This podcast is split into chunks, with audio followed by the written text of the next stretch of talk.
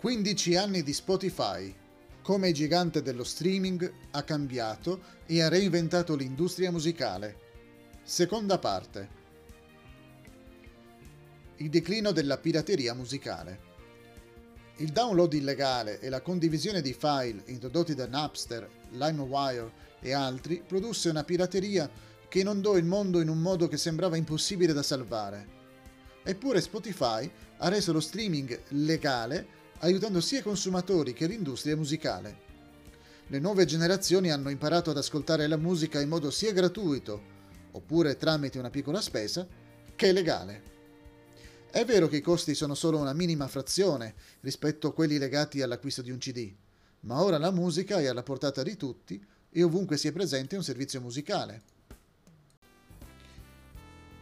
Nel precedente articolo abbiamo visto alcune statistiche che riguardavano gli Stati Uniti, dagli Stati Uniti spostiamoci al Regno Unito.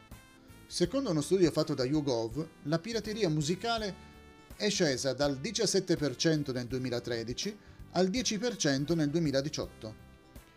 Il 22% degli intervistati che scaricava musica da fonti illegali ha dichiarato che si aspettava di fermarsi entro 5 anni. Uno studio pubblicato nel 2019 dall'American University International Law Review affermò la nostra conclusione è che la pirateria online è in declino, grazie soprattutto alla crescente disponibilità di contenuti legali a prezzi accessibili. Nell'era dei CD, un album contenente 12-15 tracce poteva costare 20-30 euro se non di più. Per valutarne l'acquisto era possibile acquistare un singolo, cioè un CD da 10-15 euro contenente uno o due brani, spesso eseguiti in più stili. I servizi ad abbonamento consentono agli utenti di scegliere cosa ascoltare di un album, di fornire anche un'eventuale valutazione e di esplorare artisti, generi e sound illimitati per pochi euro mensili. Secondo iPulse, una società di ricerca, l'85% degli adolescenti che usano Spotify ha affermato che i propri gusti musicali non rientrano in una singola categoria. Questo grosso cambiamento ha reso Spotify leader non solo fra gli ascoltatori, ma anche fra gli addetti ai lavori, cioè i musicisti stessi.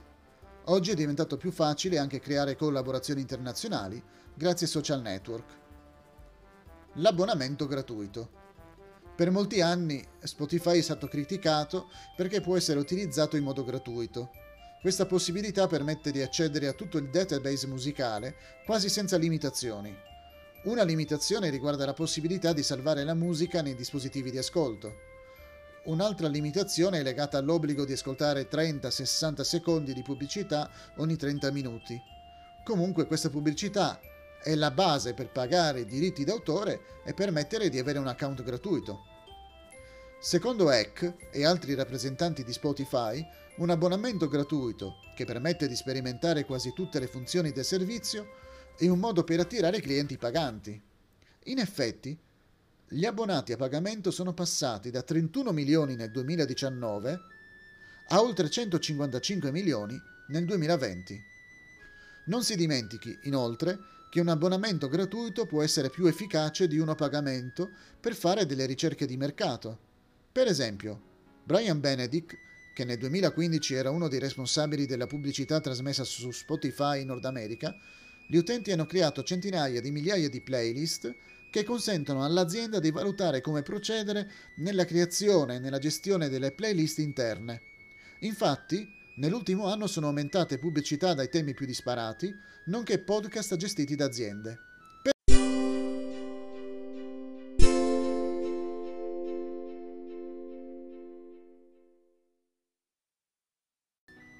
Per, esempio, è normale che dopo 30 minuti di ascolto si senta una pubblicità che ti inviti a registrarti al podcast di un'azienda che produce pasta asciutta. Il podcast poi ti insegnerà qualche ricetta che richiede i prodotti dell'azienda stessa. Magari una seconda pubblicità ti inviterà a iscriverti a Spotify.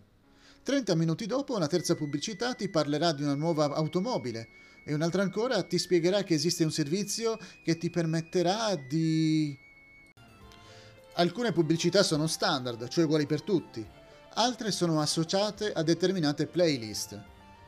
I brani all'interno di queste playlist, pertanto, si ritrovano legati alle stesse pubblicità, Di conseguenza, anche se non sto usufruendo della playlist a cui è stata legata la pubblicità della pasta, ma sto ascoltando un brano che ne fa parte, anch'io sarò raggiunto da quella pubblicità al termine dei 30 minuti di ascolto. È chiaro che gli abbonati paganti non possono ricevere queste particolari attenzioni, di conseguenza non possono interagire con le offerte pubblicitarie. Traendo le conclusioni, il modello di business offerto da Spotify conviene di più quando un cliente è abbonato e paga o quando ha un abbonamento gratuito? Per un musicista, la cui musica è all'interno di Spotify, i guadagni aumentano se la musica è ascoltata da un abbonato pagante ma questo è il mondo del business, non solo della musica. Playlist dell'umore. Come fatto nella prima parte di questo articolo, torniamo indietro di una ventina d'anni. In quel periodo era normale comunicare con amici usando l'instant messaging, IM. Si trattava di programmi simili al più moderno WhatsApp che richiedevano un computer per essere utilizzati. Questi IM avevano un'icona che permetteva di comunicare il proprio stato d'animo e altre info, triste, gioioso, occupato, non disponibile, eccetera. Spotify ha usato lo stesso principio, creando le playlist dell'umore o degli stati d'animo. All'inizio degli anni 10, il team editoriale dell'azienda iniziò a creare playlist che non appartenevano a specifici generi musicali, ma all'emotività. Per esempio, in Mood Monster mood booster, eh, troviamo canzoni felici, ottimistiche, che appartengono a qualsiasi genere musicale. Di recente è stata creata la Lorem, descritta così: The Lusk Knit Sweater di o dai Bedroom Mural Wall Alt Milk of Playlist. Già non capiamo come vada pronunciata. Comunque, la, una possibile traduzione, almeno letterale, è questa il maglione a maglia sciolta, il murale della camera da letto fai da te, il latte alternativo delle playlist. Cosa significa? A voi l'interpretazione. Riproduzione automatica. Oltre alle playlist, Spotify mette a disposizione anche la riproduzione automatica. Selezioni un brano o un artista e poi Spotify sceglie come andare avanti dal secondo brano in streaming. Questa funzione è integrata meglio nell'app per dispositivi piuttosto che nella versione per PC, la quale offre un controllo maggiore sulle scelte d'ascolto. La riproduzione automatica trasforma Spotify in una radio virtuale. Addio al monopolio di Apple.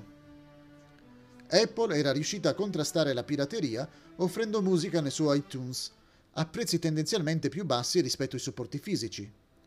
L'iPod uscì nel 2001 iTunes nel 2003. Nello stesso periodo anche Creative Labs e Microsoft ci avevano provato con i loro lettori portatili. Ma alla fine di quel decennio Apple aveva conquistato il 69% del mercato digitale, record raggiunto nel 2009. Al secondo posto c'era Amazon MP3, che raggiunse l'8% del mercato nel 2009. Apple ha continuato a restare in testa fino al 2016, quando Spotify si è preso il 44% del mercato globale, facendo scendere Apple Music al 19%. Grazie alla nascita di altri servizi musicali di streaming che offrono musica di qualità maggiore, nel 2020 Spotify si è assestato al 34%. Tornate per ascoltare la terza e ultima parte di questa storia musicale.